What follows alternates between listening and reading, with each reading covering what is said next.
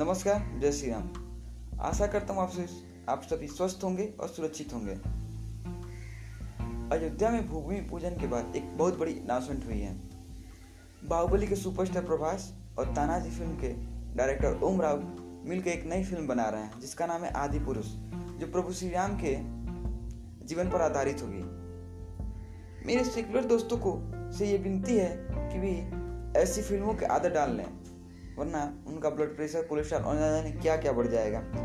पिछ, पिछले कुछ सालों में ये ट्रेंड निकल के आया है कि तानाजी मन्निकर्णिका जैसी फ़िल्में बन रही हैं जो भारत के इतिहास और संस्कृति को एक नया पर्सपेक्टिव प्रोवाइड करती हैं।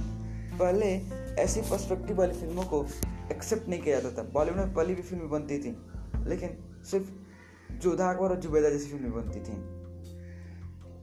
और भारतीय लोग भी खासकर हिंदू ये देख सोचते थे मज़ा नहीं आ रहा है। लेकिन कुछ सालों पहले साउथ से एक फ़िल्म निकल कर आई बाहुबली। वो भी साउथ से निकल कर आई। बॉलीवुड में ऐसी फ़िल्में बनना नामुमकिन नहीं था उस समय। जिसने पूरे बॉलीवुड पर कब्जा कर लिया बाहुबली वन और बाहुबली टू। दोनों सीरीज़ ने बॉक्स ऑफ़िस पर, पर अलग अलग तरीके के रिकॉर्ड तोड़े। और फ़िल्म मेकर्स को यह सिग्नल दिया है कि भारतीय संस्कृति और भारतीय इतिहास पर बनने वाली फ़िल्मों के लिए भी एक ऑडियंस है जो इन इस तरह की फ़िल्मों के का के लिए नए नए रिकॉर्ड बनवा सकते हैं। अब ऐसी फ़िल्म को बनाने के लिए महेश भट्ट बैंक महेश भट्ट गैंग की परमिशन नहीं लेनी चाहिए। खैर आदिपुरी से दो, 2022 में रिलीज़ होगी और इसकी शूटिंग इस बार 2021 में होगी। इसको हिंदी और तमिल दोनों भाषा में शूट किया जाएगा और कई भाषा में इसको रिलीज़ किया जाएगा। लेकिन जब 2022 में फ़िल्म रिलीज़ होगी तो कुछ सेकुलर लोग इस पर इस, इसको ऐसे ऐसे क्रिटिसिज्म देंगे। और मैं आज उन्हीं क्रिटिसिज्म को मैं आपको बताता हूँ। मतलब आज मैं उसको प्रिडिक्ट कर देता हूँ। पहला तो ये क्रिटिसाइज करेंगे कि जिंगोइज्म नेशनलिज्म है। मतलब कट्टर राष्ट्रवाद है। अरे ये कट्टर राष्ट्रवाद कैसे हो गया? बना कोई फ़िल्म मेकर है जो प्राइवेट है। उसमें एक, एक्टिंग करने वाला प्राइवेट आदमी है। उसको देखने जाएगी प्राइवेट जनता। इसमें गवर्नमेंट का तो हाथ नहीं है, लेकिन जिंगोइज्म कैसे हो गया? फ़िल्म मेकर से फ़िल्म बना रहे हैं, क्योंकि भारतीय लोग देखना चाहते हैं ऐसी फ़िल्मों को, क्योंकि भारत के लोगों को अपना इतिहास जानने के लिए अब रोमिला थापड़ और इरफान हबीब जैसे इतिहासकारों की ज़रूरत तो है नहीं।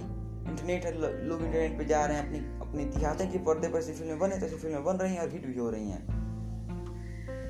तो तुमको कहा चुल मची है इसको गलत बताने के लिए। और दूसरा लोग ये कहेंगे कि इसको हिंदू और मुस्लिम को डिवाइड करने के लिए बनाया गया है। तो मैं उनसे पूछना चाहता हूँ कि जब बॉलीवुड में फ़िल्में तो सत्तर साल से पहले से बन रही हैं, और उन फ़िल्मों में जब लाला को लालची बिजनेसमैन और ब्राह्मण को लालची मौका परस्त और क्षत्रिय को पता नहीं क्या क्या चीज़ें बताई जा रही थी, तब हिंदू और मुस्लिम में डिवाइड हिंदू मुस्लिम को अलग अलग नहीं किया जा रहा था। जब हिंदू टेरिज्म जैसी परिभाषाएँ दे रहे थे जो एग्जिस्ट ही नहीं करती हैं पूरे यूनिवर्स में। ऐसी ऐसी परिभाषा, परिभाषाएँ दी जा रही थी डिफिनेशन दिए जा रहे थे। तब हिंदू मुस्लिम को नहीं बांटा जा रहा था।